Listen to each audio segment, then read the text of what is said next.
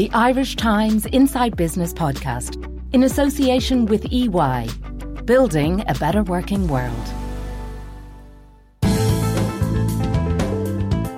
Hello and welcome to Inside Business with Ciarán Hancock, a podcast from the Irish Times. On Monday, property developer Rick Larkin wrote a strong opinion piece in the Irish Times criticising a plan by Dublin City Council to limit the number of apartments in any scheme that can be used for renting to 40%. This will form part of the new Dublin City Development Plan, which is currently out to consultation. Rick Larkin says this will bring an end to apartment building in the city, as it's not possible to build apartments in Dublin that first time buyers can afford to purchase. So is he right, or is it just scaremongering from a property developer? You'll hear from him in a few moments. Now, Rick's article prompted an email to me from Dermot Lacey, a Labour Party councillor on Dublin City Council, who rejected this notion. You'll hear from Dermot later in the show on his solutions for the housing crisis, which includes abolishing the Department of Housing. But first to Rick Larkin, who heads a property development company called Twinlite, which has built a number of apartments and housing schemes in Dublin in recent years. Some of them have been bought as a job lot by institutional investors as build to rent schemes. He claims this is now threatened by Dublin City Council's proposal to limit rentals to just 40% of schemes, and that this will put an end to apartment building in Dublin City. So I began by asking Rick why the Council's proposal would end apartment construction. Well, in essence, the, the difficulty we have in, in Ireland is the cost of producing apartments, whether they are for rent or whether they are for sale, is exceptionally high. It's among the highest in Europe. There's many reasons for this, and we can get into those if you like, but these are indisputable facts. The at the same time, the the desire among local authorities to encourage home ownership is uh, something that we welcome. Uh, I, I, nobody can be opposed to that. I don't believe that anybody is opposed to it. But the idea that you can simply just specify that developments have to be sold uh, to homeowners flies in the face of logic because it essentially says we don't want rental property. We only want property for owner occupiers. And it does not take account of the fact that the cost of producing these apartments is so high that the average person who wants to be a homeowner simply cannot afford the cost of the apartment that's being put there. If you restrict uh, developers from being able to, to, to, rent these units or forcing them to, to sell them to owner occupiers, they simply will not be built because there is no market there to support the construction of them. So it, it may be something that uh, people feel is scaremongering, but I certainly I stand by it, and I feel it is just stating the facts uh, as it as it happens right now. You know, all the apartment building that's taking place in Dublin City is taking place for rent.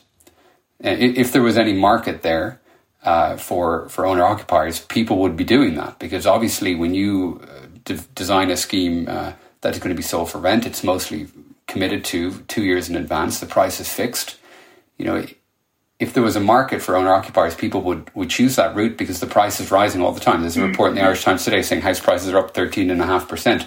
Well, I certainly, as a developer, would love to be selling units into a market where the prices are rising uh, by that much, but I'm not able to.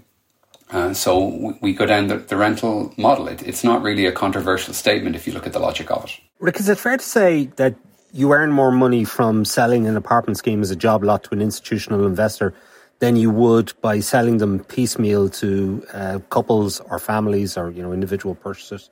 In the sense that the only way we have of actually financing them at all is to sell them as a job lot to institutional investors. Uh, yes, that's true because if we were to try and sell them to individual purchasers, we would not be able to add a value that would cover the cost of construction and therefore we would make no revenue at all. It's not a question of profitability, it's a question of viability the rental schemes are just about viable, and they are only just about viable, Ciarán. I mean, we are by no means making supernormal profits uh, developing these projects, especially in light of what's going on in the market with inflation, with the planning risk here in Ireland. Um, but if we wanted to do it for individual purchasers, we, we just can't make it viable. We cannot get funding for that, and we can't get funding for it because there is no market for it um, the, the value of these apartments, it does not rise to the cost of producing them. So if, if somebody were to come along and magically change the the cost basis by which we produce apartments, I'd be all for it. Like I say, selling uh, units to into a rising house house price uh, market is is only a good thing for a developer, but it's not possible um, because simply the way the regulations are here, um, the, the standard of finish that's required uh, of apartments and the, the soft costs that are involved just make it unviable. Rick, why are you building apartments if it's not possible to build them at a cost that people can afford? I ask myself that question every day. Uh, I think the only reason we really do this is because we've been doing it already for such a long time and we don't want to, to shut down our business. But it is um, becoming increasingly difficult to make any sort of an economic return from it. Uh, we've been a construction company going on, it's 35 years now. And uh, this year, we are looking at projects that are essentially break even. Uh, meanwhile, we're being pillared uh, in the media. We're being accused by politicians of being uh, profiteers. We're being accused of being the root of all problems. And yet we look at our, our income statement and think, well, actually, we're not really making a whole pile of money here and we're getting a lot of uh, abuse uh, for doing it. So it's a very good question and something that we keep under constant review. And I think a lot of people are going to start uh, questioning it entirely uh, when these new rules come into place because they're going to say, well, we, we are now being told by the local authority that we have to sell these uh, units uh, to individuals. We're being told uh, that we have to give 20% of them away to the state so the state can give them away. And we're being told that all of these policies are in support of ordinary taxpayers who want to purchase their first house. None of these things make any sense. Um, this is just a, a, reaction to a crisis where the real steps that have to be taken to solve it are unpalatable. And so it is a question of who can we blame? And guess what? Developers are a pretty popular target for that. Rick, when you say you have to give away 20%, I know there is a 20% rule there, but you are allowed to recoup the cost of construction, aren't you? We're allowed just about uh, recoup the cost of construction, but that, you know, ignores the fact that when you go to buy land, uh, you have to design these schemes realizing that any of the economic return that you would expect to make, you're not able to make it uh, on, on that 20%. There's also a very arduous process to arrive at what the cost of the, those units are, where the valuer, who also works for Dublin City Council and is not an independent entity, argues consistently that the costs of producing the apartments are below what they actually are. So in many cases, you actually don't get to recoup the entire cost of producing those units. Rick, how many apartments have you got under construction in Dublin at the minute? Uh, a little bit under 500. 500, okay. What is the average cost of building those apartments? It's very difficult to give you an average cost because they're in different places and they're of different designs. Uh, I know that the SCSI say that the cost of producing apartments is about 410, 415,000 euros for a two bedroom unit. Um, the cost for a one bedroom unit would only be very slightly lower than that actually because you know you still have bathrooms and kitchens and basements and contributions and everything that need to be made uh, that aren't really affected by the size of the unit. So it's in and around 400,000 euros, and that's before you, you do anything with land. And as I said in the article, land is not free. Unfortunately, it would be very good for me if it was, but it isn't. If you look at producing an apartment into the market uh, at you know 425 435 450,000 euros because remember you have to take VAT off it you get to a point very quickly where where first time buyers simply cannot afford it uh, and very much aside from not being able to afford it don't want it either because we have this obsession in Ireland that we've been stoking for years about the three bed semi that has not changed at all so the demand for apartments is very very low you can see that in the second hand market right now if you want to go out and buy yourself a two bedroom apartment second hand uh, that was built, you know, in 2006 or 2007, you can do that below the cost of replacing it. And there's loads of them for sale. You can check on Daft. There's loads of them. In an environment where somebody can buy something below what it costs to put it there, you have to really question the idea of a policy that seeks to restrict people to only producing that thing when they know that it simply cannot be done. So when you bought the land, and it might have been some years ago because I know that's the way things work, but when you bought the land for those 500 units, Presumably, you always had in mind building apartments on them. You perhaps didn't know precisely how many you'd get because you have to go through a planning process and all of that. But you must have had a fair idea. So I'm just wondering the question, I suppose, arises as to why you would proceed with purchasing that land for apartments if it's simply not economical to sell them to individual purchasers that you have to find an institutional investor. And there's no guarantee that these institutional investors will always be there. Absolutely not. There is no guarantee at the time, and it was several years ago. Uh, the, you know, our business plan was that we would buy the land, build the apartments for rent, and sell them to an institutional investor. When we did that, uh, we we bought the land. We make assumptions on things like the timeline and the construction cost. You know, th- there's a project that we just opened in North Dublin today, actually for the first residents. And in the time that we bought that, COVID happened, so we lost 120 days uh, because of government shutdowns on site. And construction cost inflation has been running at 15%. So the assumptions that we made two years ago are completely flawed now. And if we were to buy that land today at the same price that we paid for it, we would lose money. Now, yet the the land is not free, so the economic case for the investment that we have made there no longer exists. And in the backdrop of that, you have a, a policy machine and a political machine that seeks to eliminate uh, institutional investment uh, from the island for no reason other than they want, again, a scapegoat uh, to blame for the restrictive policies to supply that have been going on here for years, making it almost impossible to get planning permission, giving everyone in the country a right of veto, and then turning around and blaming the people who are actually financing and constructing these houses for the subsequent shortage of it.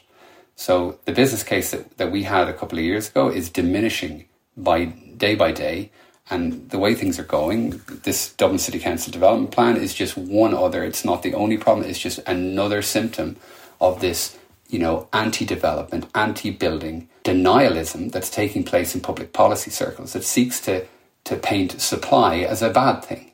It is crazy, illogical uh, thinking, and it needs to be called out. Yeah, now I'm not sure the government would necessarily agree with you on all those uh, points. I mean, for example, they did introduce a fast track planning system. They did um, take away the, the height limit uh, in certain parts of uh, Dublin. And in terms of objections, well, I suppose that's that's kind of local democracy. We do live in a democratic country, and it's it's one of the features, isn't it? I don't agree with, with, that last point, Ciarán, actually, because we, we always say things like that. We say, well, it's democracy, we have to have our say. But why does everyone get a say in everything? I mean, they, they sat down in the Dáil and they passed a law overnight to bring in a higher stamp duty rate because an investment fund was buying some houses in Maynooth, which, by the way, had previously been under contract to the local authority who were buying them in bulk, and no one seemed to have a problem with that. But when an investment fund bought them, no, this required the Parliament to sit overnight and pass sweeping changes to legislation without actually any public input or debate. But when it comes to objections, no, no, no, that's democracy, right? We can do nothing about that. We can't stop people from uh, lawyers from going around rounding up residents' associations to take frivolous judicial reviews to point out minor flaws in, in, in design documents to halt entire developments which are going to be built and occupied by people who already uh, or, or, or, or, people who, who need somewhere to live. These things are all being propagated by people who already own property. They're being propagated by people who don't want things to change. And if we if we simply turn around and say that's democracy, well, I don't know what's very democratic about that. We're going to have election in a couple of years, and it's very likely that there, that there may be a, a, change in in the political uh, system here, uh, and that people will say that's democracy, and they're doing that because of the housing crisis. And yet, when there could be very real steps taken to avert uh, or, to, or to, to lessen the housing crisis, in fact, they're not being taken, and retrograde steps are being taken, like the Dublin City Council Development Plan. As for the fast track planning, I mean, if ever there was a, a contradiction in terms, the SHD legislation has been a has been a complete flop, um, and I, I, think the government would would acknowledge that. That's not, a, not necessarily a criticism of it, but it was legislation that was brought in with the idea that all we really needed to do was to was to speed it up. We don't necessarily need to do that. What we need to do is to make it simpler.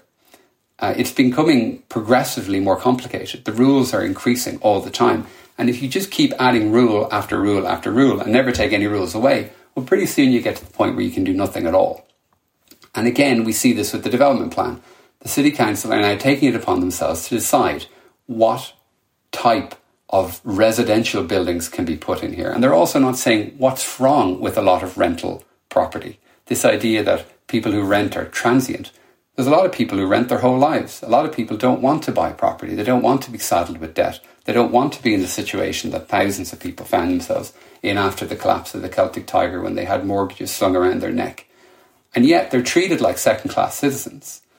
They're treated as though they are the problem. When the problem is that we don't have enough houses, we don't have enough apartments.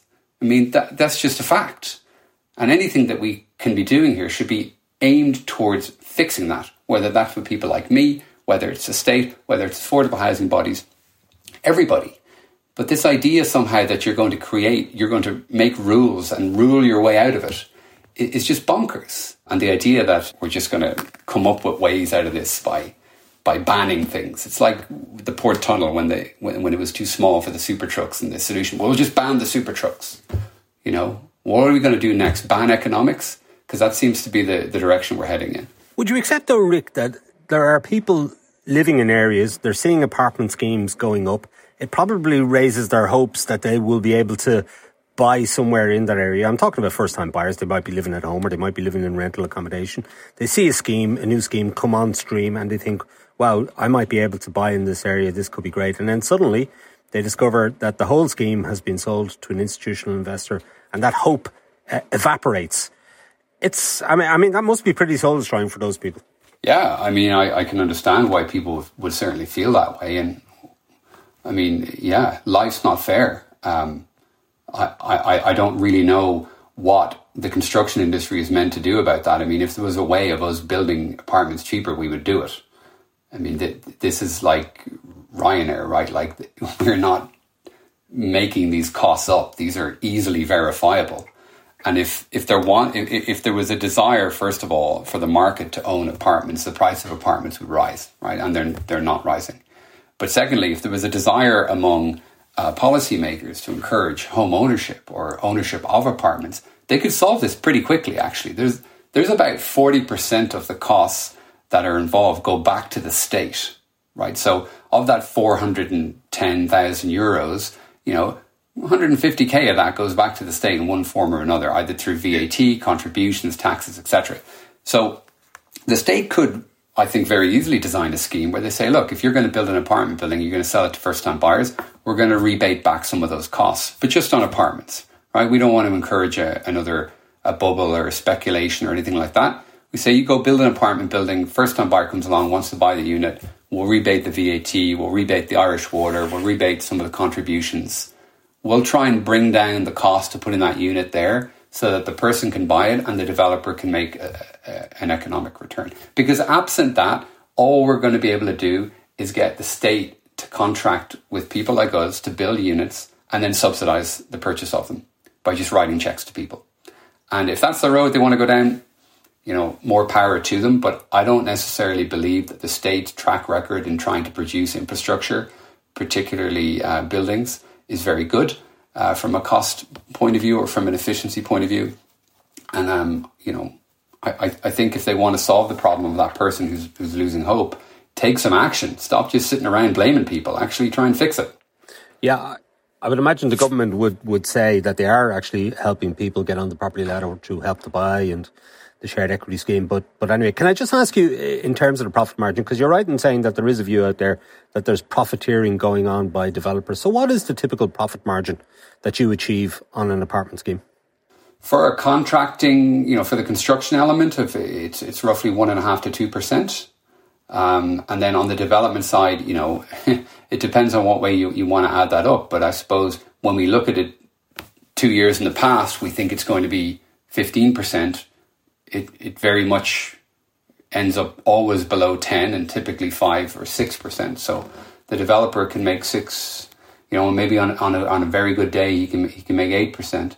And then the, the contractor makes one and a half to two. I mean, the, the contractor figures vary a lot depending on inflation. I'm sure at the moment they're kind of hurting because they agree contracts and then prices of things rise. But yeah, it's the typical setup for it. And are developers part of the problem in, in, that they go chasing land and that bids up prices and, and maybe the price paid for some land is simply uneconomical? Yeah, that's that's a big problem. It's the bane of my life, uh, Ciarán, is uh, guys that you know like to call themselves developers. but Really, they're just people that own suits, um, and uh, they could do well to buy a calculator with the suit, but they, they go off and they they go and chase land and drive up the price of it and yeah, it becomes uneconomical. I suppose that the point is, though, and we, we often hear this leveled at developers say, well, they, they pay too much for the land, and that's why the prices are so high. The price is set by the market. right? Whether you pay too much for the land or not, the market doesn't care about that. You're either going to find someone to pay enough to make the thing viable or you're not. Just because you have messed up, you don't get bailed out because of that. And certainly the value of these things is not set based on their cost. Because if that was the case, you know, Yahoo, we just go and buy all the land we could. The reality of it is the, the viability of these things, even on the rental side, is not great. And that's why you've seen under the SHD, you've seen roughly 40,000 units being granted planning permission, and I think five or 6,000 of them are under construction, something like that. So, partially that's because people have got planning permissions that are not viable, the design of them, the cost of producing them, they're using materials or they're using a design that is, you know, maybe looks very nice in a picture, but isn't actually that practical to build. And partially it's because they're in the wrong area, and partially it's because they don't have services connected to them. And so, you know, you buy something for 10 million today and two years down the road, you haven't started construction, you know, your cost isn't 10 million anymore, right? Your cost is higher than that now. So every day that goes on, the viability of this becomes harder and harder. And yeah, I mean, if, if, there was less demand for land, and I think now there already is less demand for land, uh, the, the price of it seems to be falling because of, of cost inflation on the construction side. That will maybe help, but it will have to happen with all else being equal, if land values start to fall and then you have policymakers constantly changing the rules and making it more difficult, well, nothing will change. And in terms of your own company, Twinlite, how much, how many apartments have you either under construction or do you have plans to get under construction over the next few years in Dublin?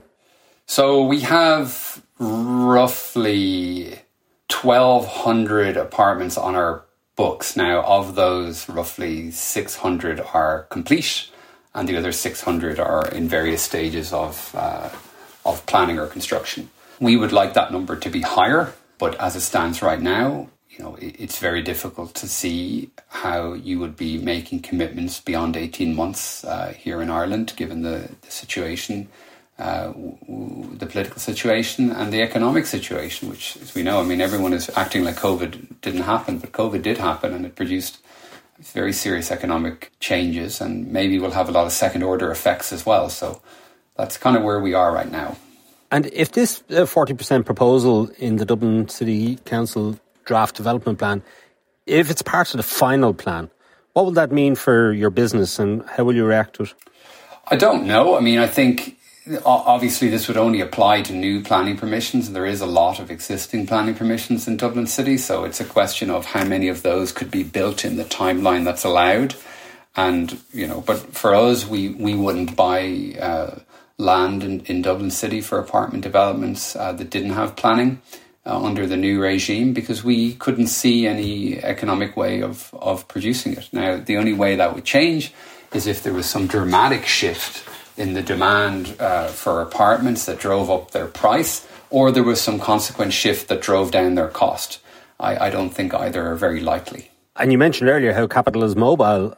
So does that mean you might focus your energies on other markets and leave Dublin behind? Yeah, the UK is is definitely an option and somewhere we, have developed before, and lots of other people have too. And you know, there's also markets further afield than that. But I think the reality uh, is that you know we're a very small company and we don't really matter. But what you'll have seen, and I think the Irish Times again broke this story about Allianz. What you're going to see is the departure of large scale capital, and when that happens, you're going to have a real problem because we do not have the capital stock here in Ireland to finance the level of housing construction that's needed. We just don't have it. You could pile together all the pension funds that, that exist in Ireland and you know all the government capital spending commitments that are in housing for all and it doesn't come close and that's the big dirty secret right that everyone wants to throw mud at the at the foreigners which is something of a national sport here but the reality is we need them and when we start changing rules and making it harder and you know we have pension fund managers that are in London or in Amsterdam or in Paris who look at Ireland and think you know young, bright, open economy. We'd like to be there. And then they look at the rules and they think, God, is it really worth it? It's so hard to, to, to get enough assets there. And, you know, why would we bother when we can just go to other European cities that are crying out for housing investment? Because don't forget, this is this problem that we have, this crisis, this is happening everywhere. There is a housing crisis in Kabul that the Taliban are currently dealing with that they inherited from the last government. This is not a uniquely Irish thing. And the idea that we can simply uh, stand up on the pedestal and say, no, no, no, no, no, the rules are different here than everywhere else, and you're going to play to our tune. And, you know, if you don't like it, then get out of here. We'll build our own houses. It's just madness. The money isn't here. I don't matter, right? Our company doesn't matter to the overall scale of things. But large scale global investors do matter. And when they go, they go. And they may not come back.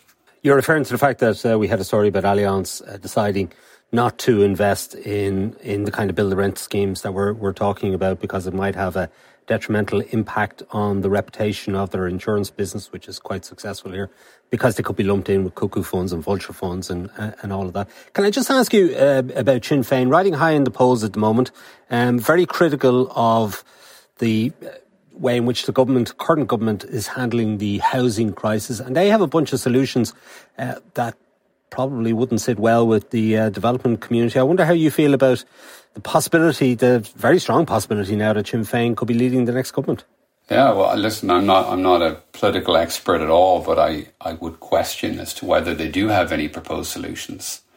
Uh, I hear a lot of rhetoric, and it's not something that can only be levelled at Sinn Féin. There's the vast uh, array of political parties, including some of those that are in government, uh, like to trot out these sort of simple uh, solutions. And with the greatest respect to all of them, I know they're they're doing their job, which is to try and attract uh, political support, but. The, you know they don't know what they're talking about, and most of them have never seen the business end of a shovel, let alone actually developed or produced any residential property. So, I I, I certainly I would take issue with the idea that they have some proposed solutions. I mean, they have some fantasies, the same way a lot of politicians have fantasies uh, that they have no intention of seeing through and certainly won't be around long enough uh, to see the result of. In terms of the, the effect of, of Sinn Féin, whether they're going to do half the things they say they're going to do, who knows? I mean, political parties make, like I say, make promises and then don't fulfill them. But if Sinn Féin are elected, that's democracy, and you know, let's get on with it. Uh, it it's not as big of a crisis, I think, as everyone uh, wants to think it is. But the problem is when they are in the wings waiting for the election and they uh, trot out all of these kind of silly um, proposals about raising stamp duty to 17%. All that does is make its way back over to Germany and to Paris and to the Netherlands, like I said, and has guys looking at that going, do we need the hassle of this? Do, you know, even if they don't do it, do we need the worry? Do we need the trouble of this? And so, what I would say to Sinn Féin is, like, why not just talk to industry? Actually, go and talk to us. Find out how hard it is for us to produce housing in this country, because it is an awful lot harder than it was 20 years ago. And maybe that's for good reason. A lot of things happened during the last boom that were absolutely ridiculous, shouldn't have happened. Regulation was far too lax, and it's been changed now. But a lot of it's not necessary. A lot of the, the roadblocks that are put in place are put in place by vested interests who are essentially waging a class war on the young to keep housing costs high. And, you know, that needs to change. And I don't really mind who's in government if they're willing to try and change that. I'll support it. Finally, Rick, if you were sitting in front of Paschal Donohoe at the minute or uh, Taoiseach Micheál Martin, and they said, Rick, give us one solution to the housing crisis. Give us one idea that could help solve the housing crisis. What would it be? Emergency legislation to halt judicial reviews or, or not even to halt them, to just make people pay for them. And I, have got no problem. The court system is a court system. You want to take a legal challenge against something, no problem, but you should have to pay for it. And this idea that somebody can just can delay a project five, six, seven hundred units by a couple of years and have no consequences to it, I don't know uh, where the balance of fairness sits there. Is it just with the person that doesn't want the housing development or the 3,000 people that would live in the housing development when it was built? To me, if you're able to sit all night and pass legislation to raise stamp duty to stop a single transaction, then you should be able to pass legislation that changes the rules and says, okay, you want to take a legal challenge, pay for it. There is 25,000 units held up in the High Court with judicial reviews. 25,000. And I, you know, I'm biased. Some of them is our, are ours. We have about 500. You know, they're just sitting there. The land is just sitting there could be built on. Meanwhile, costs of producing it are going up, up, up, up, up. They're out of our control. They're out of everyone's control. I can't blame the government for that. But the delay, the delay could be fixed. Yeah, sure. I, I think, again, people would call that democracy. Rick, we might get you back again uh, when this development plan has been uh, published in full. It's out to consultation at the moment, and, and, we'll see where things are at then. But in the meantime, Rick Larkin of Twinlite, thank you for joining Inside Business. Thanks a lot. My pleasure. Thanks, Ciarán. We'll take a short break now. When we return, I'll be talking to Labour Party Councillor Dermot Lacey about this 40% proposal. At EY, our purpose is to build a better working world. As one of Ireland's leading professional services firms, our exceptional people are at the centre of everything we do. We deploy technology at speed and innovation at scale to deliver exceptional solutions for our clients, enabling them to transform and grow.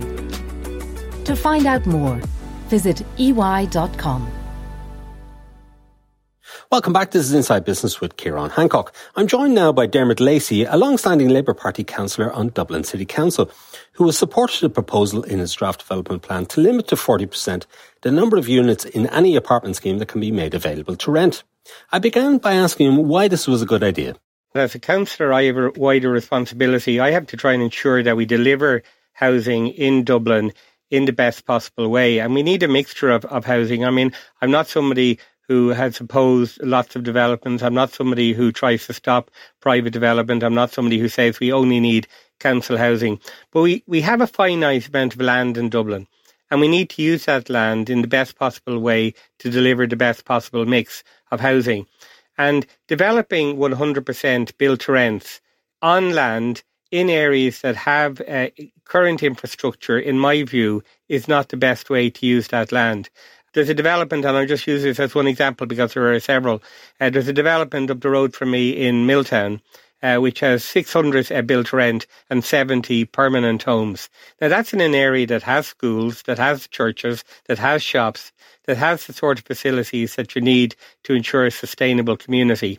And whatever the merits of build to rent, they don't tend to be uh, housing schemes that people will live in with families for the longer term future, mainly because of their size.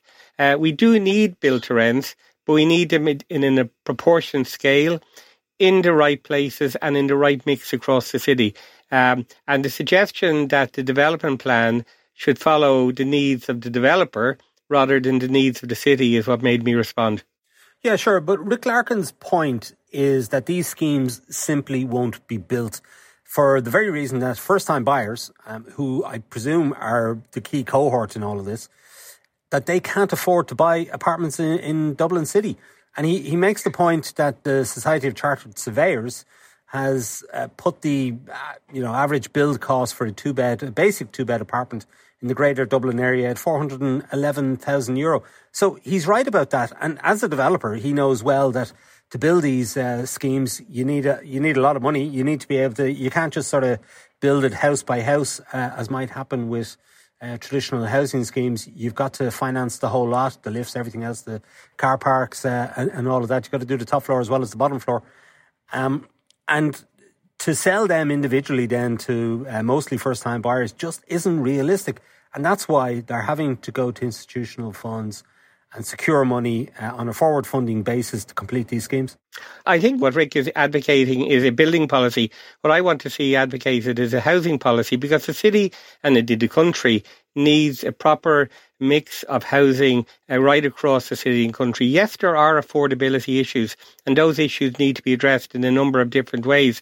But we don't resolve the housing problem by building smaller units and units that people are not going to live in the future. I mean, there's another development up the road from me, again in Milltown by pure chance, on the grounds of the St. Anne's estate. There was a school there. They closed the school in order to build the houses, and now everybody there is looking uh, for a new school to be built. We need to have an integrated plan. And I don't think that Rick was advocating an integrated plan. He was trying to deal with the cost of housing provision by building units that are not the best units to deliver uh, right across the city.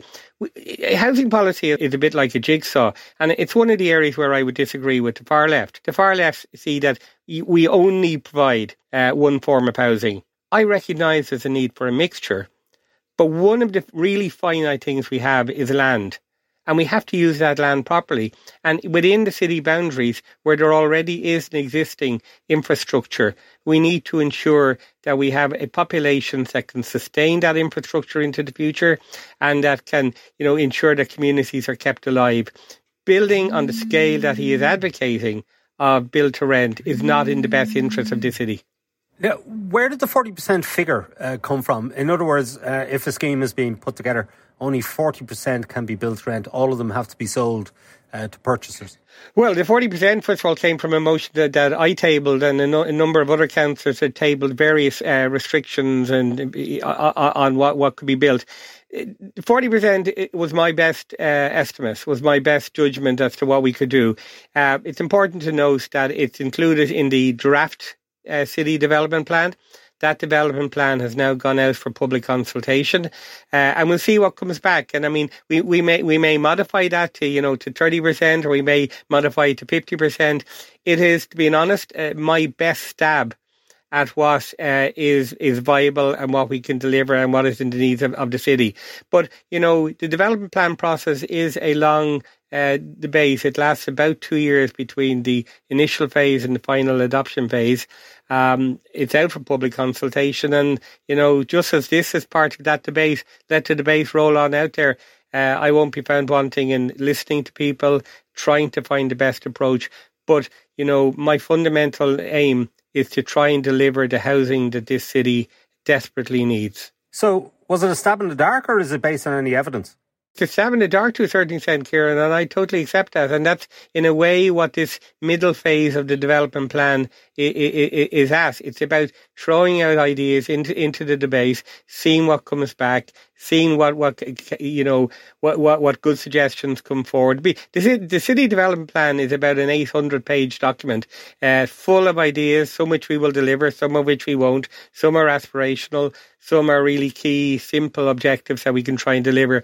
And the 40% from me is my best estimate given what I've seen happen in the past, uh, as to what we could and should do for the future of Dublin. But it is a debating point at this stage. Now, you made a couple of uh, other interesting points in your note to me. Dermot, you've called for the abolition of the Department of Housing and Local Government, which seems uh, perhaps a bit extreme. But um, why, uh, given that we're in the middle of a housing crisis, and what would you replace it with?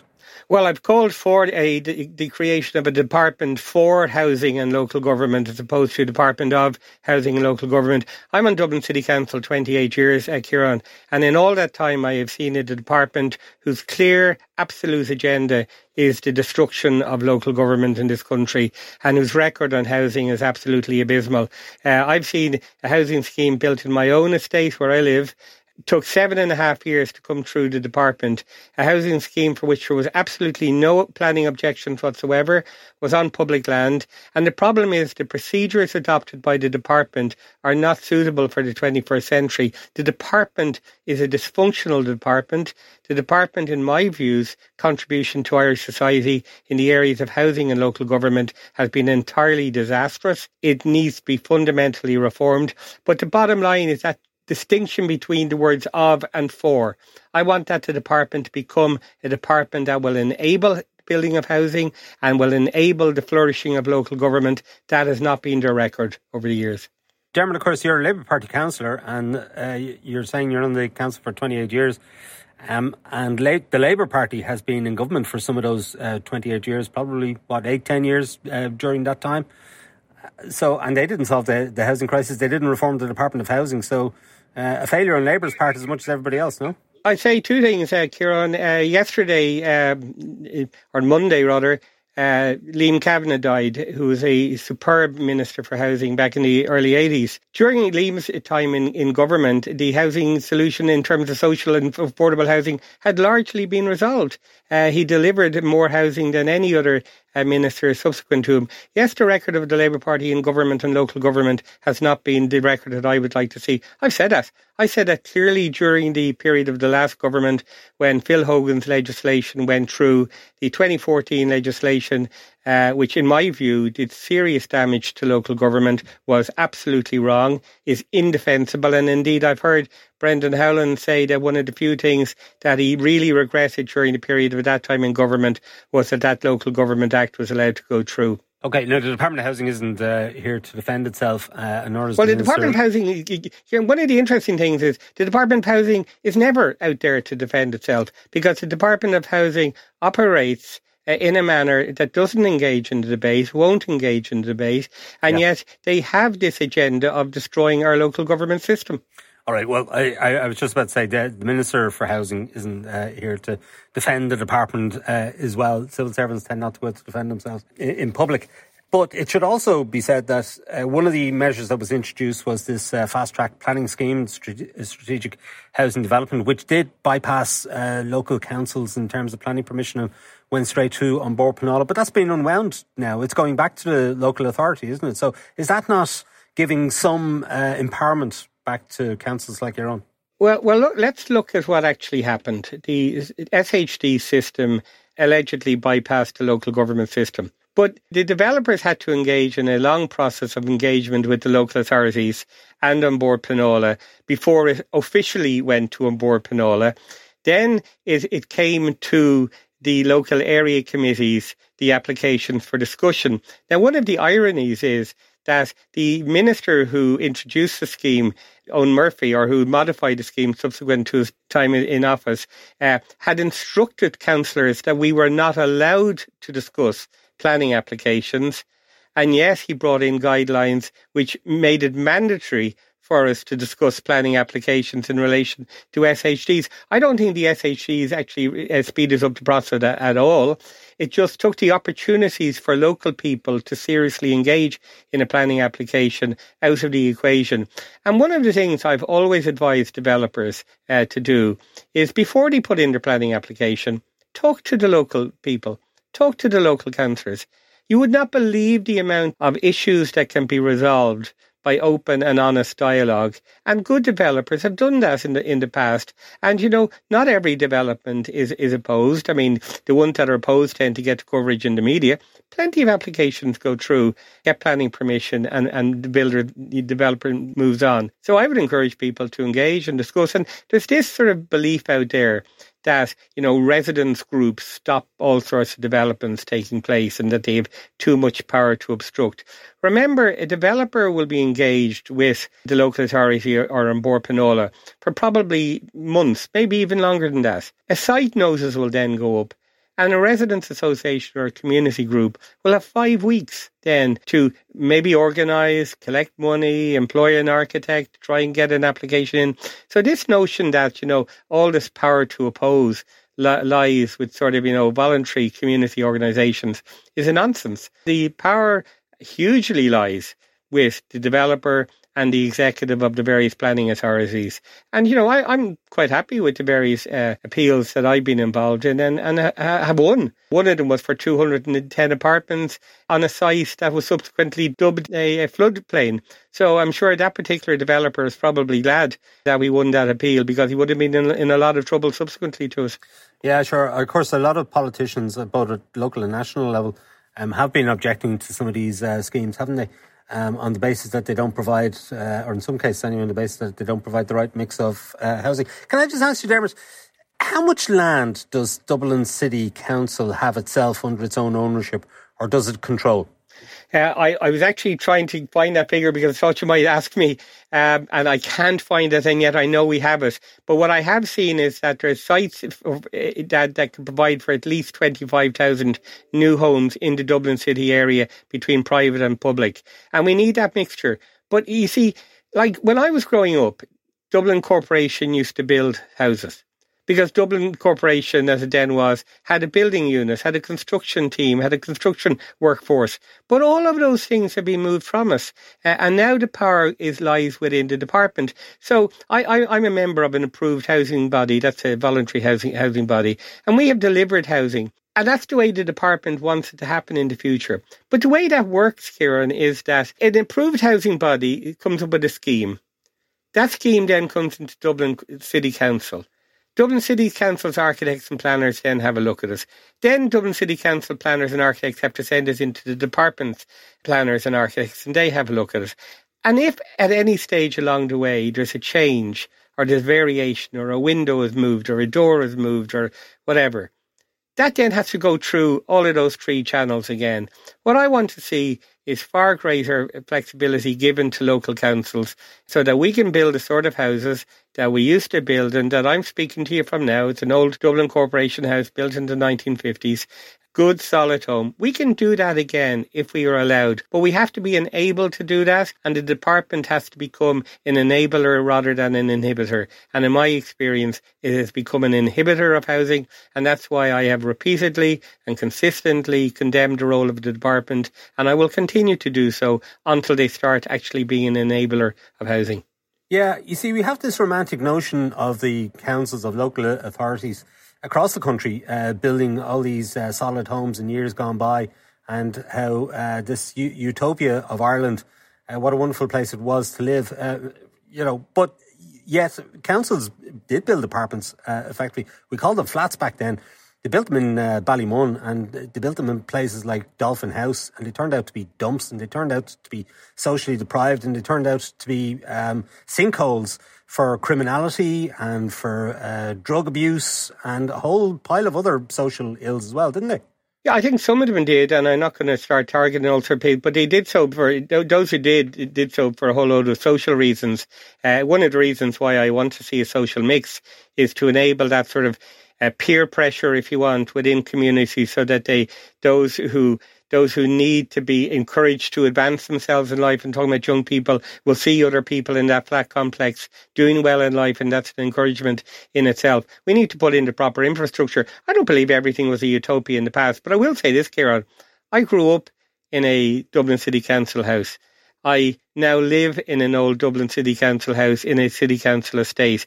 The only other house I've ever lived in was the Mansion House. So all my life I've lived in a Dublin City Council supplied house. The estate I live in is a really good estate. The road I grew up in was a really good road. Places like Cabra and Marino have delivered really good quality houses. And if you want to look at apartments, go up to Charlemont Street now and see the absolutely wonderful apartments provided by Dublin Corporation in the regeneration uh, that took place there uh, over the last few years. We can create new housing opportunities. They don't have to be the sort of the black complexes of old. In my view, we need to move to a situation where we have a better social mix within Dublin City Council flat complexes. Personally, and it is a bit utopian, but personally, I'd like to move to a situation where the income limit for getting city council houses was removed so that no matter who you were, you could apply, so that there was a better mixture within states. But given the current housing crisis, I think that's a bit away from us. So, what's the solution, um, Dermot, as you see it? I mean, in your note to me, you mentioned uh, this, this living uh, above the shop idea, and you're, you're saying that 7,500 new homes could be provided between the canals. Um, and you could well be right, but I mean, that, that idea has been around for a long, long time. We've been talking about it for decades, and it just never seems to happen.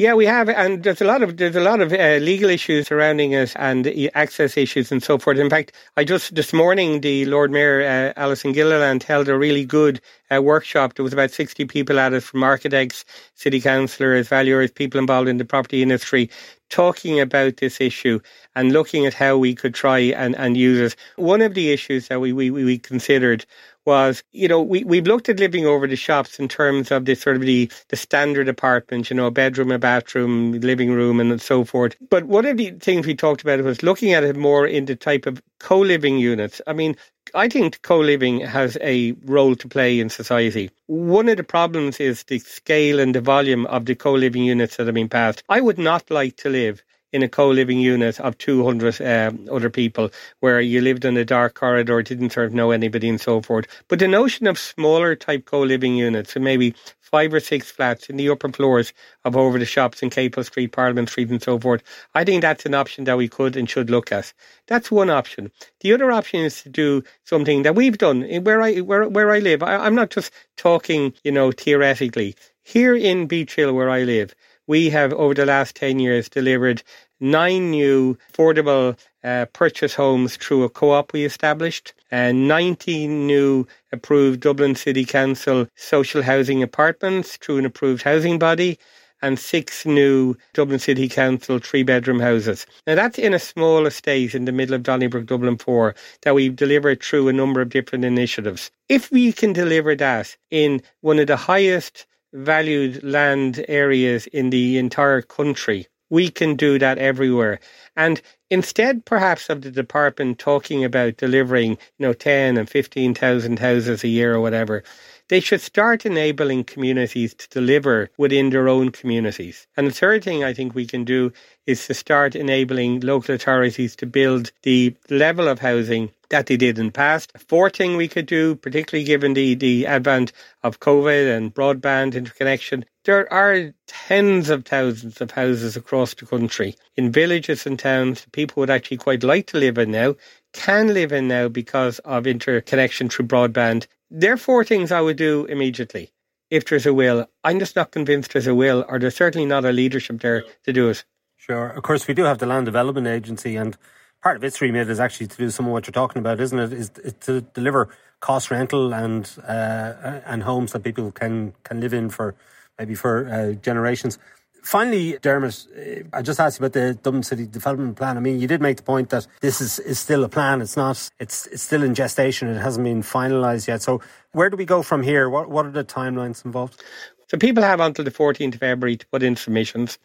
We then, as councillors, receive a report from the manager on all of those submissions. We then submit amendments to the draft city development plan. That debate will take place probably late June, early July. There will then be a third, if you want, another draft report issued to the public. Public will then be able to comment on that. And then in the autumn of next year, we will put final amendments together. And then that development plan will be the development plan for the next six years. Having said all of that, the problem is that over the last three or four ministers, ministers have repeatedly brought in directions to An Bord Pleanála that oversee, override the development plan. And that's one of the reasons why I say said in my, my response to you is that if ministers could help, it would be to stop interfering in the process. Let us agree a set of rules and then let everybody play by those rules. Developers and residents, that's the best way to proceed. Uh, Rick was talking about, you know, the constantly changing rules. The constant changing of the rules is by ministers, not by local government. And if we can agree a plan, and the, the minister has a, has a final say on the development plan, they can change anything they want, you know, after, after all of our deliberations. But when it's signed off, let's leave it at that. Let's leave the set of rules for the next six, six years. Yeah, of course, th- this is changing the rules as well, isn't it? Introducing a rule that limits uh, build to rent to 40% of any one Of course it scheme. is. But every six years, we do a new development plan we draw up the new rules as, as are appropriate at the time and for the foreseeable following five years. But that rule book is then agreed. And what I'm saying is, let's whatever is agreed in the autumn of next year by the 63 councillors, and you have a very, very diverse council, whatever is agreed, let it be the rule book. I'll obey it. So let the developers obey it, and let the minister obey it, and let An Bord obey it, and let the planners obey it whatever it is. We'll finish on this point, Dermot. What if Rick is right in saying that if this rule comes into play, it simply won't be feasible for uh, developers to go ahead with these uh, schemes. So none of the schemes might get built. You, you, you might not get your 60% of housing going to purchasers uh, because they simply might not be built. I think builders and developers will continue to build across the city over the next five years. I don't believe that it, that it's going to be an inhibition on them. I believe that they will find other ways to develop other developments and maybe more appropriate developments. Builders still want to work. Builders still want to get paid. They still want to use the lands that they have. In the last five years, we've seen land lying idle for far too long periods of time. And I think part of that is the hope value that developers put on that they're going to get that change through, that they're going to get the minister's ear, that they're going to get An Bord Pleanála to come on side. Let them develop the development that is in the development plan. I've seen planning permissions wither because developers see a further possibility to make a further profit. I'm not against profit. I live in a real world and I'm not against them making a profit. But what I want to see is a properly planned city that can cater for the, for the citizens of today and tomorrow and that can use the existing infrastructure far, far better. Okay, Dermot Lacey, Labour Party Councillor on Dublin City Council. Thank you for joining Inside Business. Thank you. Okay, that's it for this week from Inside Business. My thanks to Rick Larkin and Dermot Lacey. The show was produced by Jennifer Ryan with JJ Vernon on sound. Thanks also to our sponsor EY for its continued support. Remember, you can get the latest business news straight into your inbox by signing up to our Business Today email at irishtimes.com. And you can also follow the Irish Times business feed on Twitter, LinkedIn and Facebook each day. I'm Ciarán Hancock. Until next time, take care.